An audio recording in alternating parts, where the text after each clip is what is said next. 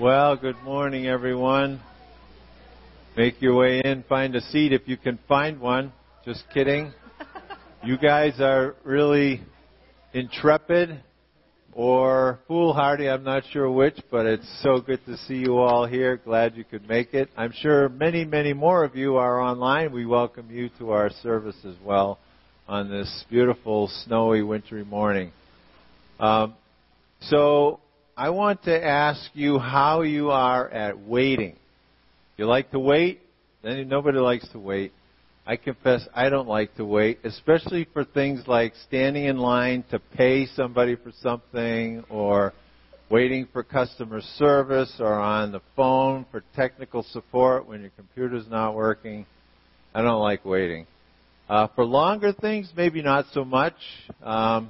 Those of you who have been waiting for months for winter to arrive, your wait is over. Those of you who are waiting for summer to arrive, let's not go there. What about things that you have to wait for years for? Some dream that you have, you're waiting for somebody to change or to do something or to stop doing something? Or what about waiting for Jesus to come back? That's years. For the church, it's been centuries. And at this Advent season, we are looking at the fact that people have been waiting for the Anointed One, Emmanuel, God with us, for thousands of years. And he came once, and there was a long wait for that.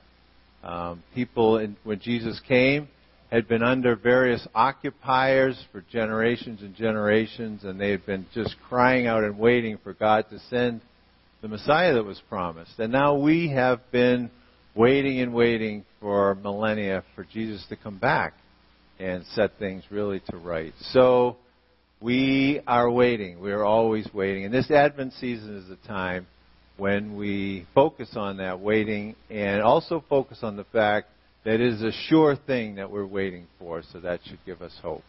So if you can, would you stand with us and let us sing together of Waiting for Emmanuel.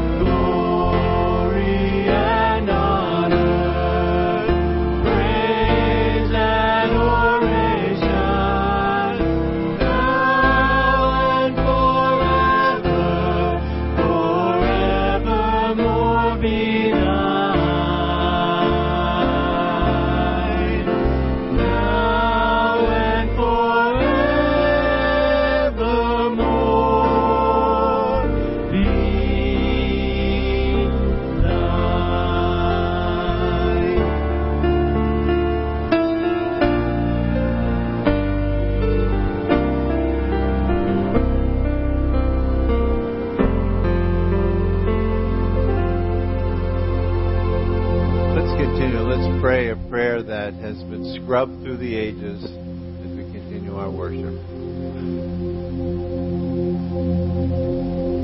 Father in heaven, who sent your Son to redeem the world and will send him again to be our judge, give us grace so to imitate him in the humility and purity of his first coming, that when he comes again, we may be ready to greet him with joyful love and firm faith through Jesus Christ, our Lord. Amen. Please be seated.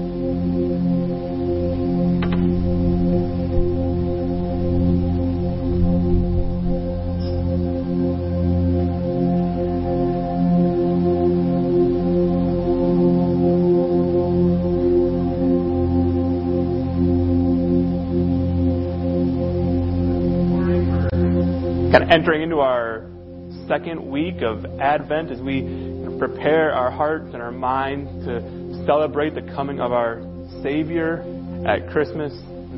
As we've been going through this season, we're talking a lot about waiting, as Eric said this morning, and we kind of reflect on what it must have been like for the people of the Old Testament to wait for the coming of the Savior, but to help them in kind of the process of that waiting. God gave them these words of encouragement here and there throughout the Old Testament, and we hear one of those passages this morning. In Isaiah 9, we read, "For to us a child is born, to us a son is given, and the government will be on his shoulders, and he will be called Wonderful Counselor, Mighty God, Everlasting Father, Prince of Peace. Of the greatness of his government and peace there will be no end. He will reign on David's throne and over his kingdom, establishing and upholding it with justice and righteousness forever, from that time on and forever."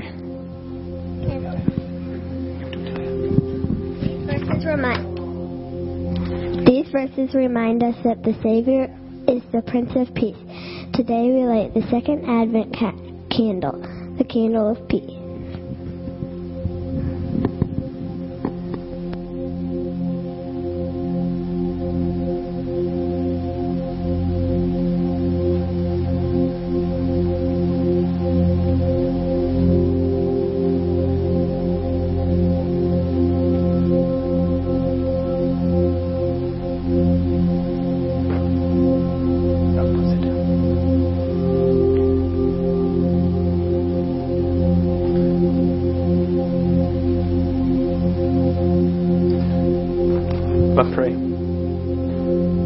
Father, we thank you for the chance to remember and reflect on all you've done for us in Jesus through this season of Advent.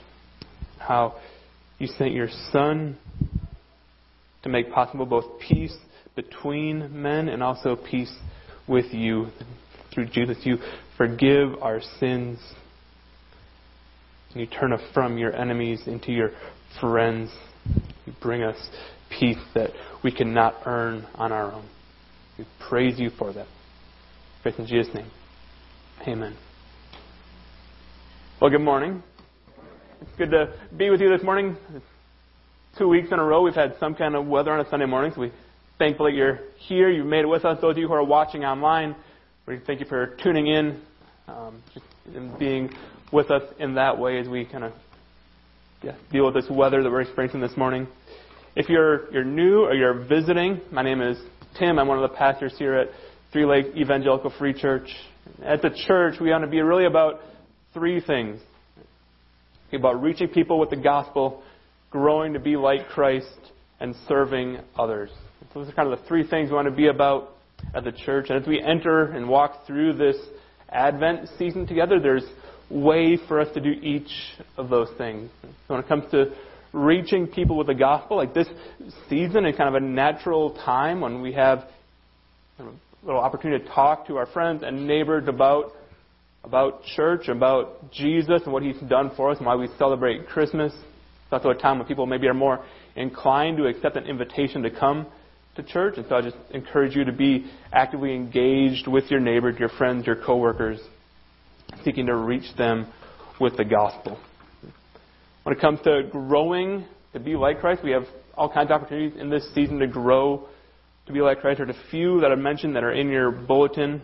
So next Sunday from 3 to 4, Eric's going to lead us in a hymn sing, an old-fashioned hymn sing. Just a chance to sing some of those rich hymns of the faith that speak of so much the greatness of Christ. It's the chance to just kind of remind our heart and fill our hearts with truths from God's Word and from those hymns. And also, on Thursday, December 16th, there'll be our December Common Ground Gathering for the women of the church. And so it's another chance to just grow, to be in fellowship with fellow women. We invite women of the church to be a part of that. A couple other things to bring to your attention. So next Sunday following the Sunday school hour, we will have our congregational meeting. Hopefully we'll have a little bit better weather for that. We just invite you to come and be a part of that meeting, especially if you're a member. I'll just hear some updates about the church. We'll vote on new members to be just informed and a part of that, and just kind of gather together as God's people and to hear about what God's doing in the life of the church. Then on the 19th, we'll have our children program during the Sunday school hour, so we'd invite you to be a part of that as well. And just kind of one note, even as I'm saying all these things, I'm kind of struck by like how busy life can get during this season. And so just kind of an encouragement to you, right? It's like, just guard your heart, guard your soul during this season. Like, the chance for you to reflect and to be drawn closer to Christ is like more valuable in this time than being at every event, doing everything, right? So even as like the church, we promote stuff. Like, every event is not essential, right? So guard your heart, guard your soul during this time. Like, don't let the busyness of the season become a burden, right? But instead, like, enjoy and delight in this season. Be wise in what you commit to during this time. That's kind of my encouragement to you as you walk through this season together. I know some things are unavoidable, but as much as you can, I just guard your time, that this can be a joyful and peaceful time for you. With all that in mind, would you pray with me once again?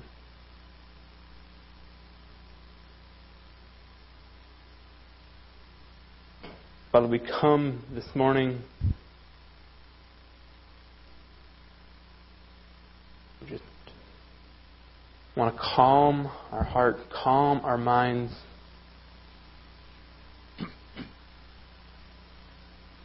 and let you be at work in and through us. So would you do that? Would you quiet our hearts in this busy season, during this busy time? We can right now, this morning, come before you. We can sing. We can hear your word. We can just be amazed by what a great God you are. What an amazing Savior you've given us in Jesus.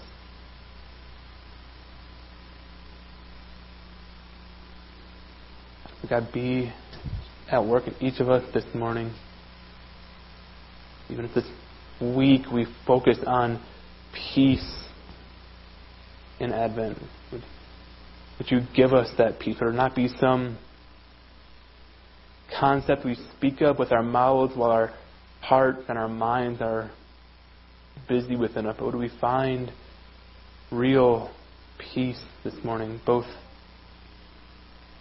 in our worries kind of floating away, but also just in any conflict maybe going on in our lives. But you help us to find peace this morning.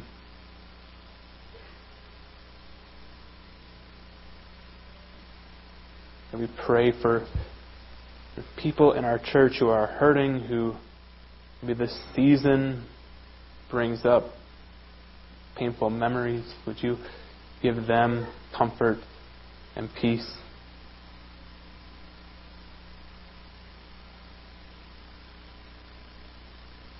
Yeah, would we, above all, would we just come, we be reminded how much we need Jesus.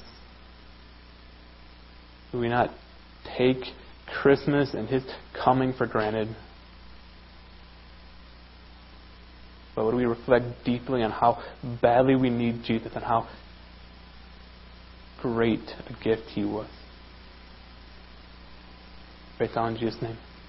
Amen. Let's continue our worship by singing some more. If you would stand, let's sing together.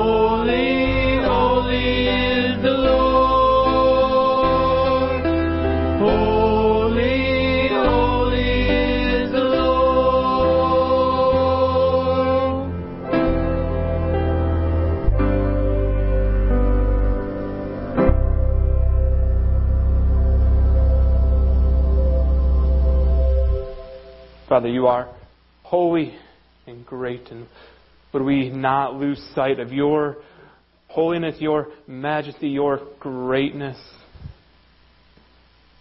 as we come before you, come to your word this morning. Would we be struck by how holy and mighty and great you are? Praise God in Jesus' name. Amen. You may be seated.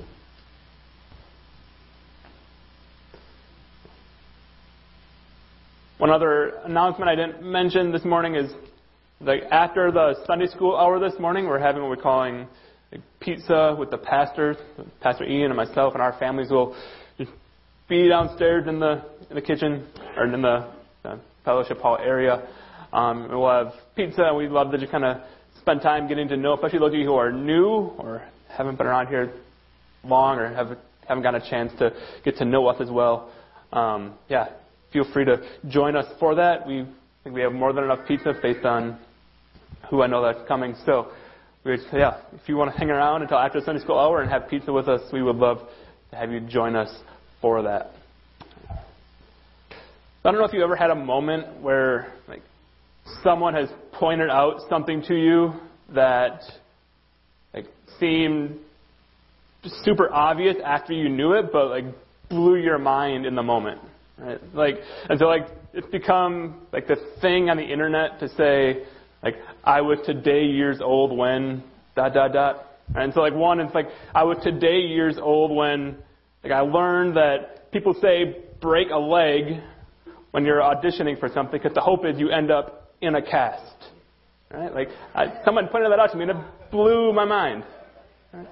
Or someone pointed out that the division symbol, it's just a fraction with dots where the numerator and the denominator would go. That's what division is. It's just a glorified fraction.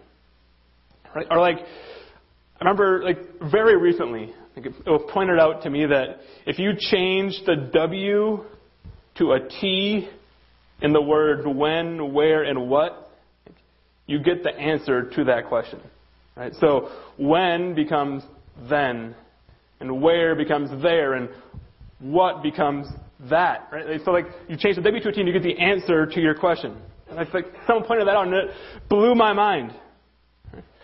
But then it also got me wondering, shouldn't the question form of these be we's? Which we's is just a much better word than which anyway. So I don't know why we don't use we's instead of which, right? But we don't. Another example of something that blew my mind recently was I saw a sign for a stump grinding service. And it was in that moment that it dawned on me that the task of cutting down a tree and the task of getting rid of the stump of that same tree are very different tasks. It's some of you are long-term North Woodsers and you're yeah, no duh, dummy. It's very different to cut down a tree and actually get rid of the stump. But I spent the last 9 years before we moved here living in either Louisville or Minneapolis.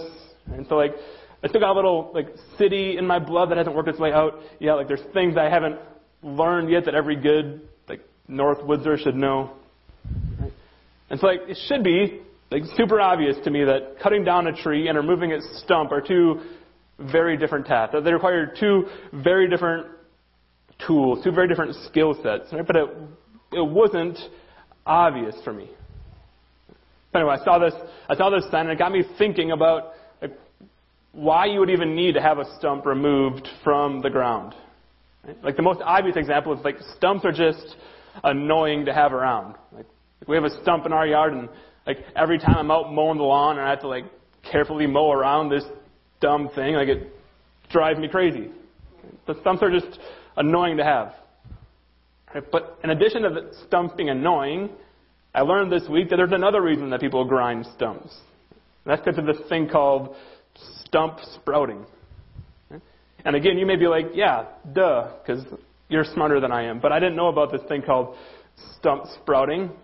And if you like me are kind of naive about it, let me explain it to you. And basically, with some types of trees, even if you cut it down to the stump, if the root system is still intact, a new tree will begin to grow out of that stump relatively quickly after you cut it down. Right? There's a picture of it here. You cut down the tree, down to a stump, a new sprout comes out of that stump relatively quickly.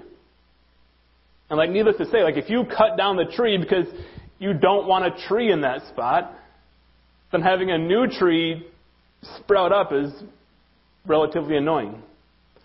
Right? And so a stump still has the potential to produce fresh growth, to produce life. And if you want to totally eliminate the chance of new growth, you need to grind that stump down to the level of the root. You need to break the root system. And I tell you all this because the Bible often uses the imagery of a tree or plant life to describe God's people. So like last week, we looked at Genesis chapter 3:15. We read, like, I will put enmity between you and the woman, between your offspring and her offspring. He shall bruise your head and you shall bruise his heel. But that word for offspring there is actually the Hebrew word for seed. And so from the very beginning, God's using this imagery of plant life, of seeds and growth of the plants to describe what his people will be like. And so the Old Testament just continues this theme on and on, where people are seen as like seed. And so in Genesis 15, chapter 5, God tells Abraham, like, look up at the sky and count the stars, if indeed you can count them. Then he said to him, so shall your offspring be. But again, that word offspring is literally the word seed. Right? So through Abraham, right, the whole Old Testament, God is in the process of creating a people for himself. And he often speaks of that people as a plant or as a tree. And then when we come to the book of Isaiah, we're going to spend our time this morning. And that tree that is God's people is at risk of being cut down. Because of the disobedience of the people of Israel, God has raised up an axe in the form of the nation of Assyria. And they're going to cut down God's people. Israel is going to be literally nothing more than a stump. Assyria is going to come. They're going to cut Israel down to a stump. But because there is still a stump, there is still hope for Israel. Hope for new life to emerge. But just as it takes time for a tree to grow back from a stump, it's going to take some time for God, before God sends a new shoot from the stump of Israel. So it can be this long period of waiting from the time when Assyria comes and conquers Israel till the time that a new shoot will emerge. It's going to be a time of chaos and judgment. And so this season of Advent that we're in right now, it's kind of all about waiting for that new shoot to emerge. It's about remembering what it was like for God's people to wait for God to keep his promises. Advent involves waiting for the one who will bring grace and peace in the midst of chaos and judgment. The people of Israel this morning, we're going to see, are in the midst of chaos and judgment. But God promises one who will bring grace and peace. But they will need to wait. And so to see what I mean, let's look at our passage this morning. We're in the book of Isaiah. We're going to read chapter 11, verses 1 through 10. We're going to look at kind of verses on either side of that passage. But I just want to read verses 1 through 10 of Isaiah chapter 11 this morning. If you have a Bible, I invite you to turn there. Otherwise, the verses will be on the screen as well. That's what we read in Isaiah chapter 11, starting in verse 1.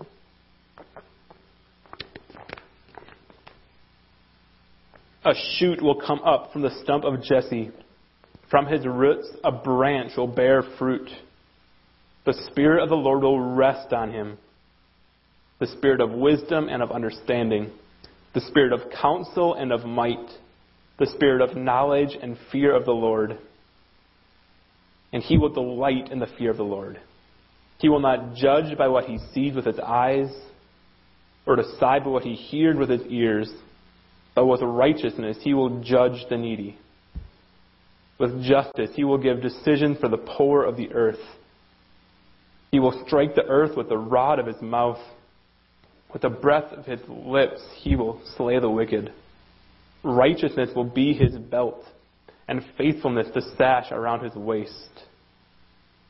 The wolf will live with the lamb, the leopard will lie down with the goat, the calf and the lion and the yearling together.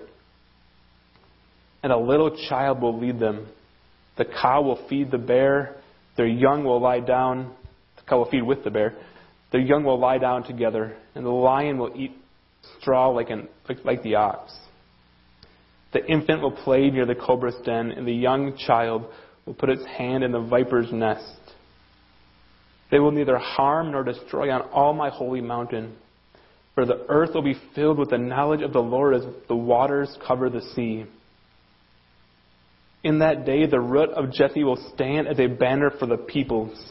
The nations will rally to him, and its resting place will be glorious.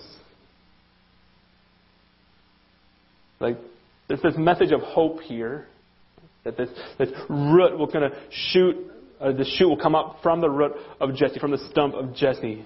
But to understand like why this matters so much, we first have to understand like what's going on in the rest of the book of Isaiah as a whole. And so Isaiah shows up on the scene in the history of God's people when things don't look great for Israel. And God's people have become divided into two nations.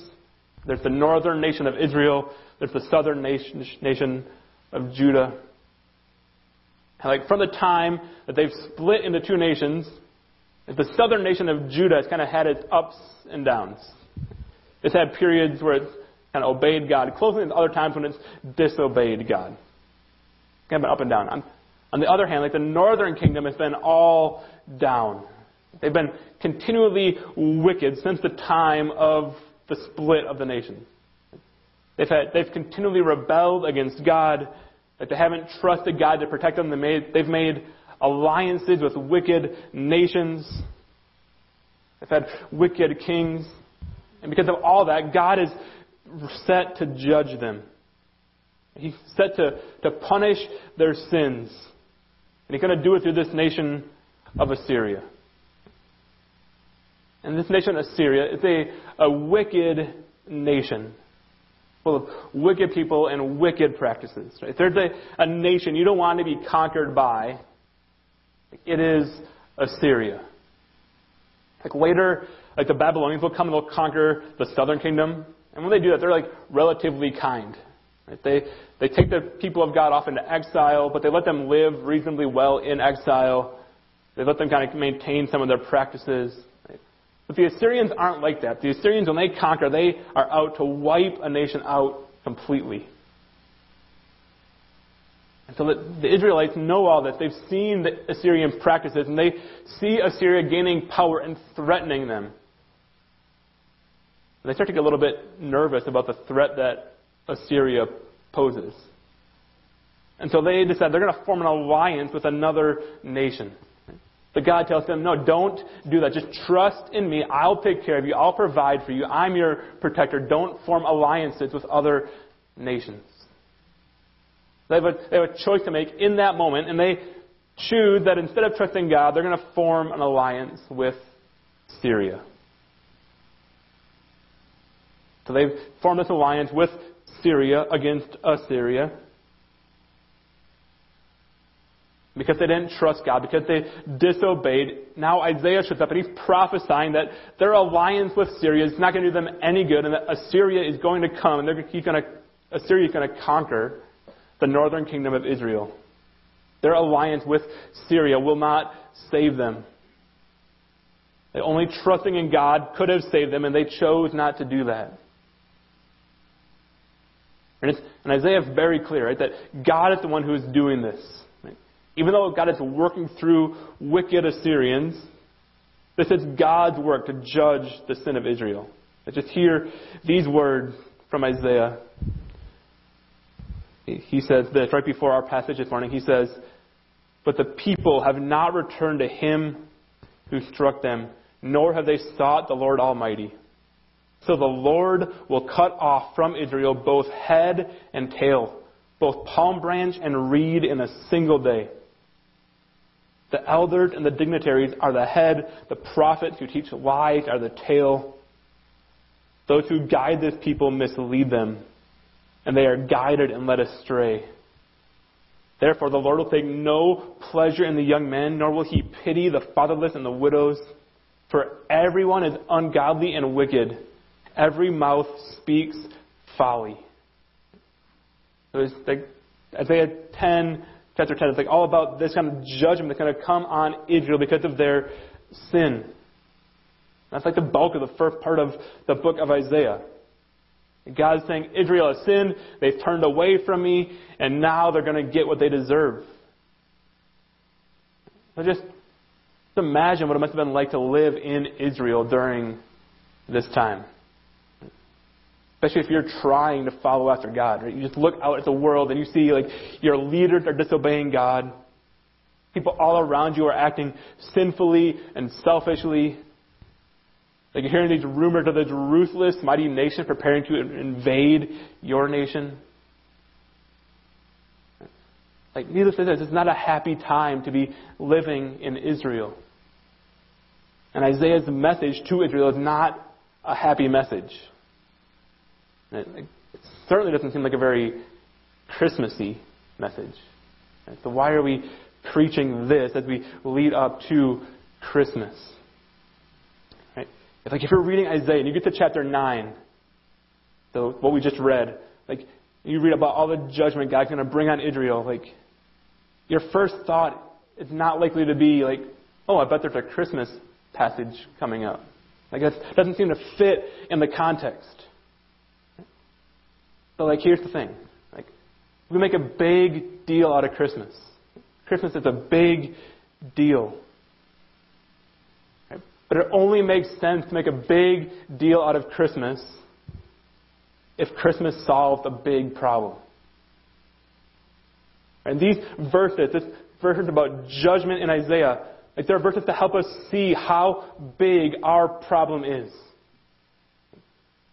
These verses help us see that our sin is a big deal and it needs a big solution.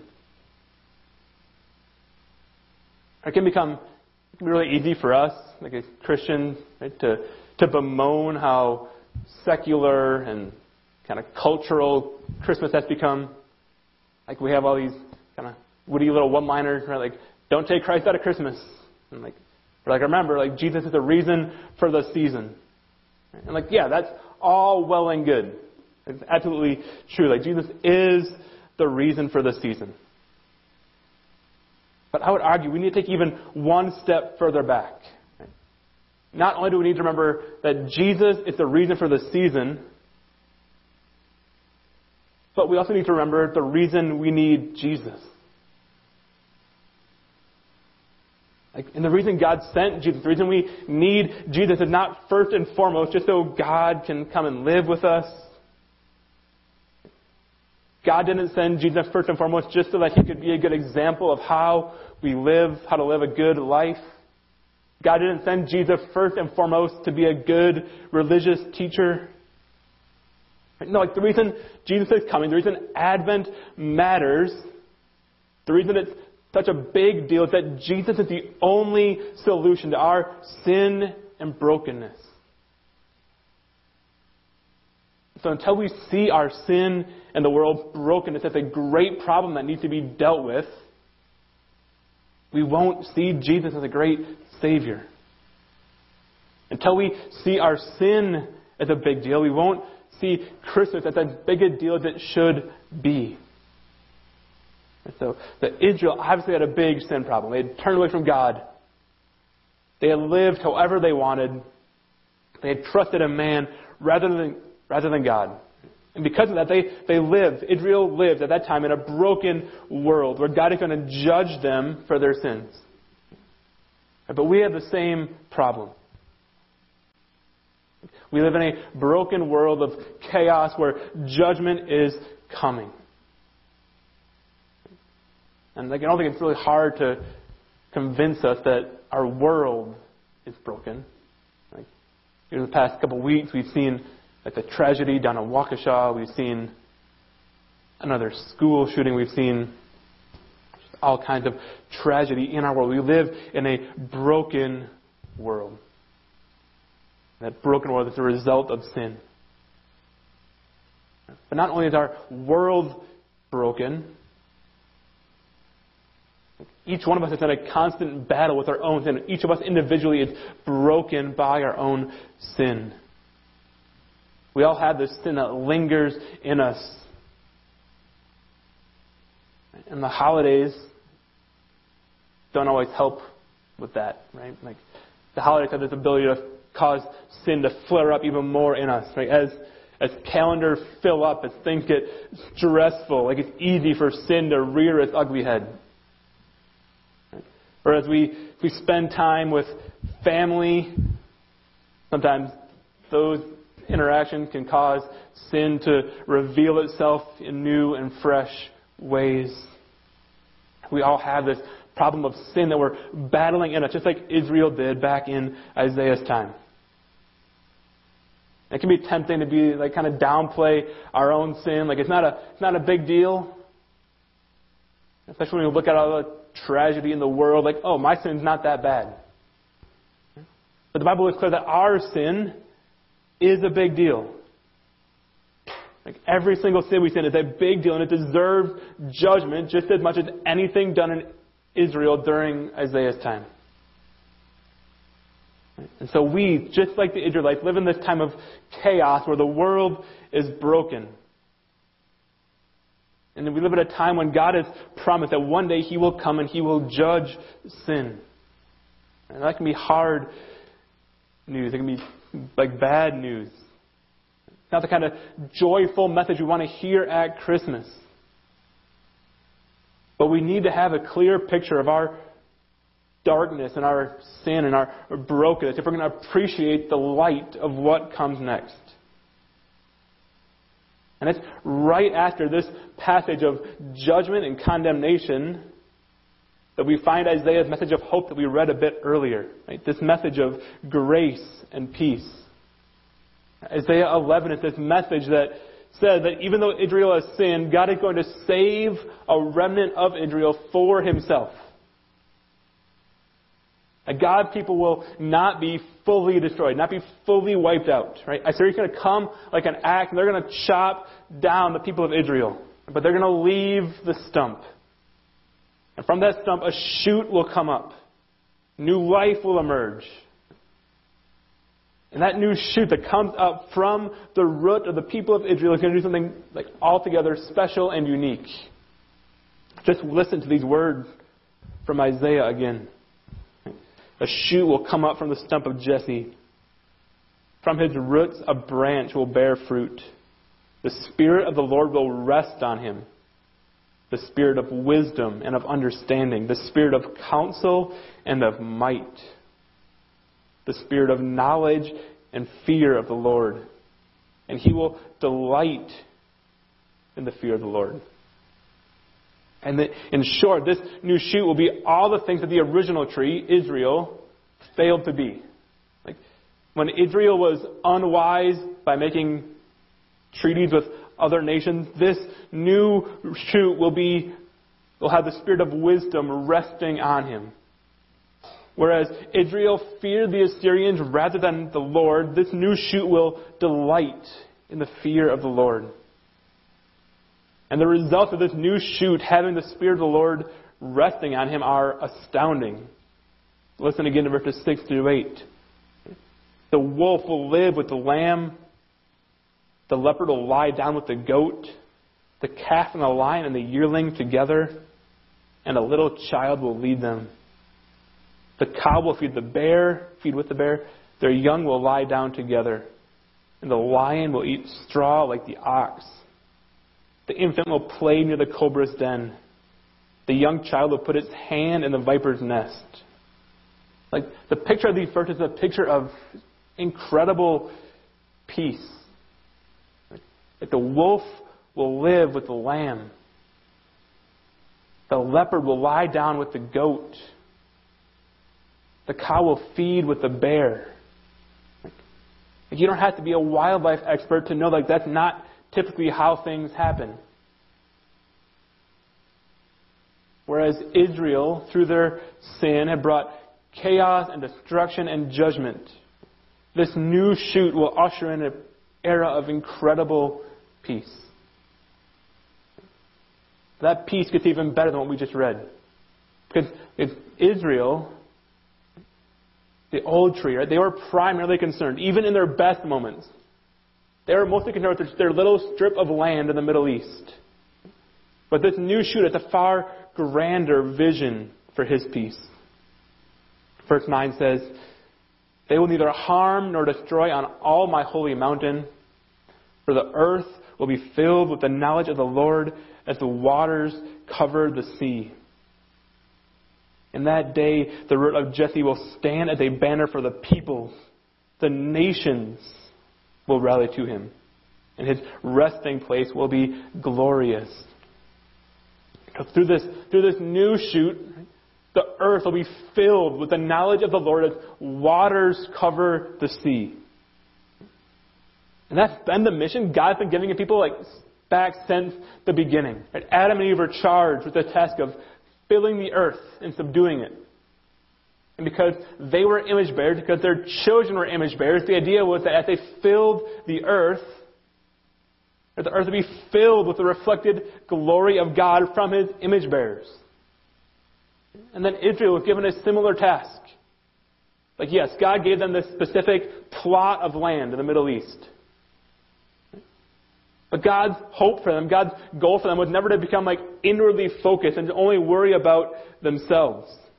Instead, Israel was supposed to be this shining beacon of what it looked like to live with God as your king. They were supposed to invite other nations to make God their ultimate king, that the earth could be filled with the knowledge of the Lord. But Adam and Eve failed to fill the earth with the knowledge of the Lord because of their sin. The nation of Israel failed to fill the earth with the knowledge of the Lord because of their sin. But this new shoot that Isaiah promises here will not fail. He will usher in an era where there is incredible peace and the earth is filled with the knowledge of the Lord. We didn't read this, but in verse 12, it goes on to say, He, that is the new shoot, will raise a banner for the nations and gather the exiles of Israel. He will assemble the scattered people of Judah from the four quarters of the earth. So not only is this new shoot concerned with the people of Israel and the people of Judah, this new shoot is concerned with gathering people from all nations. Now just think about what is being said here. This shoot, gathering people from all nations, and he's knitting them together as a people who live in perfect peace with one another. And it's so ingrained in us. We're so natural for us to be tribal, to be territorial, to fight with the people who don't belong in our group. We choose our side and we fight the other side.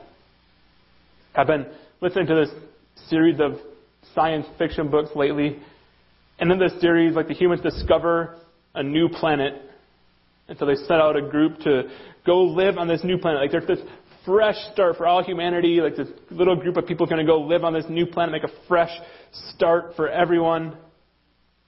And yet, almost immediately, as soon as they land on this new planet, the group split into two factions and they're fighting one another. And at one point, one of the characters in the book makes the statement, we've exported the worst of what makes us human to this new planet.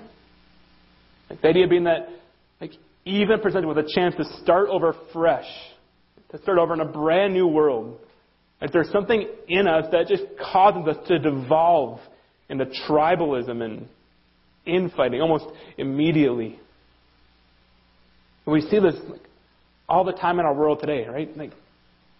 Thanks to the influence of media, there's often a pressure to pick a side on every single little issue. No matter how little you may know, you have to pick a side, and then you have to declare that everyone on the other side is either a moron or a villain. There's no room for middle ground. There's pick a side and then fight the other side. Cable news, social media, they have a tendency to exasperate these tendencies. But they're nothing new. People have been picking sides and fighting the other team since Cain and Abel, which is what makes this shoot of Jesse so incredible. In the midst of all our tendencies toward tribalism, he is going to bring peace. He's going to bring peace from among the nations. The nations together will have peace. But not let us shoot bring peace among people groups. This shoot, maybe even more importantly, comes to bring peace between God and man. Like our greatest need is not ultimately to have peace with other humans. Our greatest need is to have peace with God. Like our sin has made us an enemy of God. Our sin is a declaration of war against the King of the universe. And that King is right and He's just to hold us responsible for our sin. Just like Israel in Isaiah's time, like we deserve judgment. But this shoot of Jesse that Isaiah promises here comes to solve that problem as well.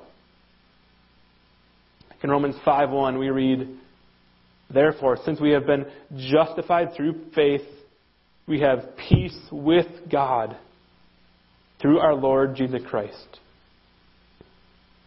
Like if it's not clear, make it clear. Like Jesus is the shoot of Jesse that Isaiah talked about here in Isaiah chapter 11.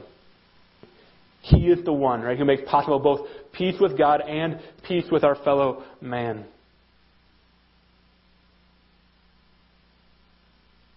Like He made peace with God possible through His sinless life and His death on the cross, in which He paid the penalty that we deserve for our sin. And so like this Advent season, especially this second week of Advent where we kind of focus on peace, I want to take time to remember how Jesus made peace with God possible for each one of us. Through His death on the cross, His burial, His resurrection, He died in our place. He suffered the punishment we deserve for our sins so we could have peace with God. And if you're here, you're watching, and you've never experienced that peace, maybe you feel right now this tension inside you as you know you've rebelled against God. You don't have that peace. That's you this morning. I just invite you to trust in Jesus. To place your faith in Him. So that as Paul says in that verse we just read, that you can be justified, that you can be forgiven, that you can be at peace with God. You have questions about what that means, I'm more than happy to talk with you about it. But for those of us who are here, who have experienced that peace with God, we have to admit that we still haven't experienced like the full scope of the peace that this passage is talking about. Like we're still living in a world where not everyone is at peace. Like we are still waiting. And the reason we're waiting is that, like we talked about last week, we're in this stage of living between two Advents. At His first coming, Jesus came and He lived this sinless life and He made possible peace with God. But the full peace that's promised here in Isaiah 11 will not fully come until the second Advent, until the second coming of Jesus. But when Jesus does come that second time, then what we read in Revelation 7, 9, and 10 will finally come true. In Revelation 7, John's given this vision of what life will be like after the second coming of Jesus. And this is what we read. "After this I looked, and there before me was a great multitude that no one could count, from every nation, tribe, people, and language, standing before the throne and before the Lamb. They were wearing white robes and were holding palm branches in their hands. And they cried out in a loud voice, 'Salvation belongs to our God who sits on the throne and to the Lamb.'" So John, in this vision, he sees people from every nation, every tribe, every tongue, and they're unified together around the throne, and they're unified in their praise of the Savior. And that day is coming, the day where we have perfect peace among all God's people. People from every nation and tribe and tongue will be at peace together as they worship the Savior. But until that day comes, We're in this period of waiting. Like we must wait for that second coming. And the question becomes, what do we do while we wait? There's two things we can say we do while we wait. One, we can be agents of advancing that peace. That even though full peace will not be fully possible until Jesus comes again, we are still called to be peacemakers and to live at peace with those around us as much as it depends on us. As we live our lives, be about two things. First, about telling people who don't know this peace with God about the peace with God that's available to them. And then second, to be peacemakers, to live at peace with the people around us and to bring peace. So while we wait, we seek to advance a peace that comes from God. And the second response, while we wait for the second coming, is to praise God. In Isaiah 12, right after what we read this morning, we see this song of praise. Isaiah 12, we read this. In that day you will say, I will praise you, Lord. Although you were angry with me, your anger has turned away, and you have comforted me. Surely God is my salvation. I will trust and not be afraid. The Lord himself is my strength and my defense. He has become my salvation.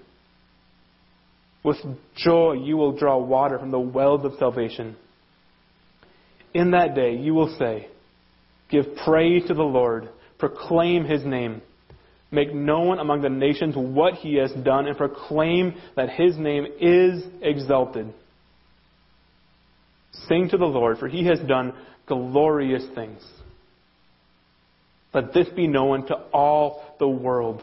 Shout aloud and sing for joy, people of Zion, for great is the Holy One of Israel among you. Isaiah tells the people of Israel the proper response for what God has done for them and sending the shoot from the root of Jesse the proper response for God sending Jesus is praise. The way we respond to what God has done for us in Jesus is to praise him. That as this says, although God was angry with us, his anger has been turned away and we have been comforted. So as we go through this Advent season, as we reflect on all that Jesus does for us, all that God did for us in sending Jesus, we think about the peace that he offered us with God and the peace that he will one day bring between all mankind. What our overflowing of our heart would it be all about? Bringing him praise. Yes, there are hard things in the world still. But God's in the process of making them right. So do we praise him for that. Let's pray.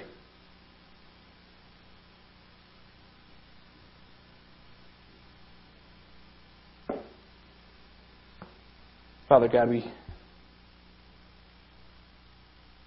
do just want to praise you this morning. Praise you that you are our salvation. That even though we have sinned, even though we were your enemies, that you sent Jesus to come and live a sinless life, to die on a cross on our behalf. So that through faith in him we can have peace with you. God, it can be so easy to take that for granted, to just say those words and to not truly reflect on them, not truly appreciate all that's wrapped up in them, but especially in this season. We approach the celebration of the birth of your Son.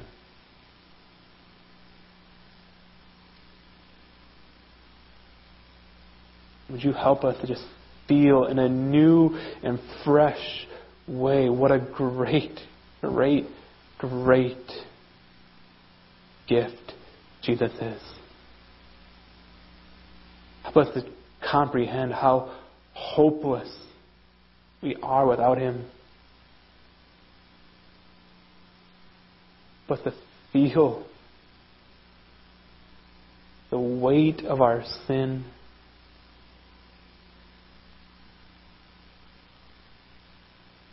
and move us to repentance, and move us to thanksgiving for the fact that Jesus already dealt with our sin.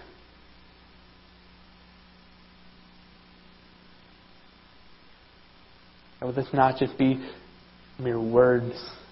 Would it be the overflow of our heart? We praise You this Advent season. Pray it all in Jesus' name. Amen. So as we go from here, would we go praising God for all that He's done for us in Jesus? You are dismissed.